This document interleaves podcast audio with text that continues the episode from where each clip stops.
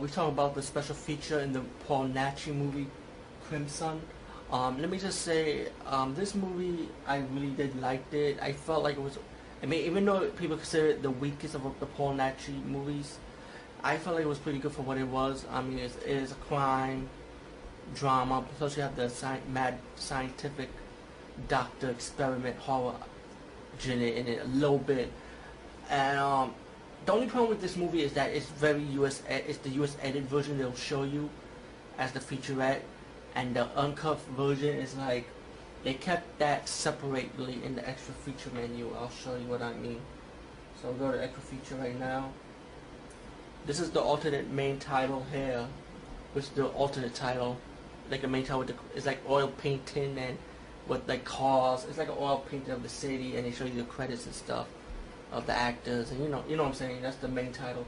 But this one is the alternate as the erotic footage, which is pretty much the nudity and the adult stuff going on in the movie. But the thing is, in the U.S. edited version, they take all that out, and what they did with in this DVD collection is that we put the uncut version of those erotic footage separately as a daily scene type of thing.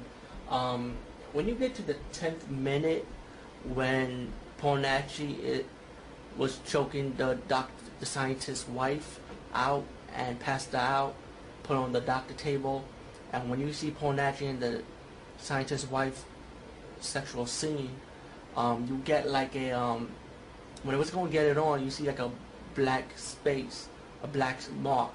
So I'm guessing there was some really heavy erotic footage going on on there, so they kind of blank it out. But I'm not sure if this is just a DVD error or maybe it's just my DVD or my DVD PC player. I'm not positively sure, but that's what happened. But besides that, um, yeah, they kept it separately, and I think that to me it was a big, big, big mistake because to me the erotic footage, and when you see a porn action movie, respect that because to me it kind of goes with this movie Crimson. And I think it will have fitted. The edit version was like maybe a second take on for the U.S. audience only, and it's just like somehow it just didn't make sense. It felt like it was cut out, and after seeing the actual feature menu, I realized that. But besides that, um, if you see the exotic footage and add that in in your own in your mentality while reviewing this movie, I mean, watching this movie out, um, I think this movie was enjoyable to watch. Um, it's about these guys who robbed this bank, like a safe cracker, like played by Paul Naschy, and he got shot. So he was about to die. So his criminal buddy decided to take him to his doctor, and the doctor knows somebody can help him out. Another doctor trying to like do like a brain head transplant or brain surgery like transplant type of thing. So what they decided to do is, of course, simple Frankenstein scenario, simple anything, any type of movie this style, you know what you what you're gonna expect from it. So, but these these guys were real stupid. They decided to go for a body, go for the head of a guy that the Paul Naschy character did not like. They decided to go after his rival, take his brain and switch it with his. That's that's a big fucking mistake. What?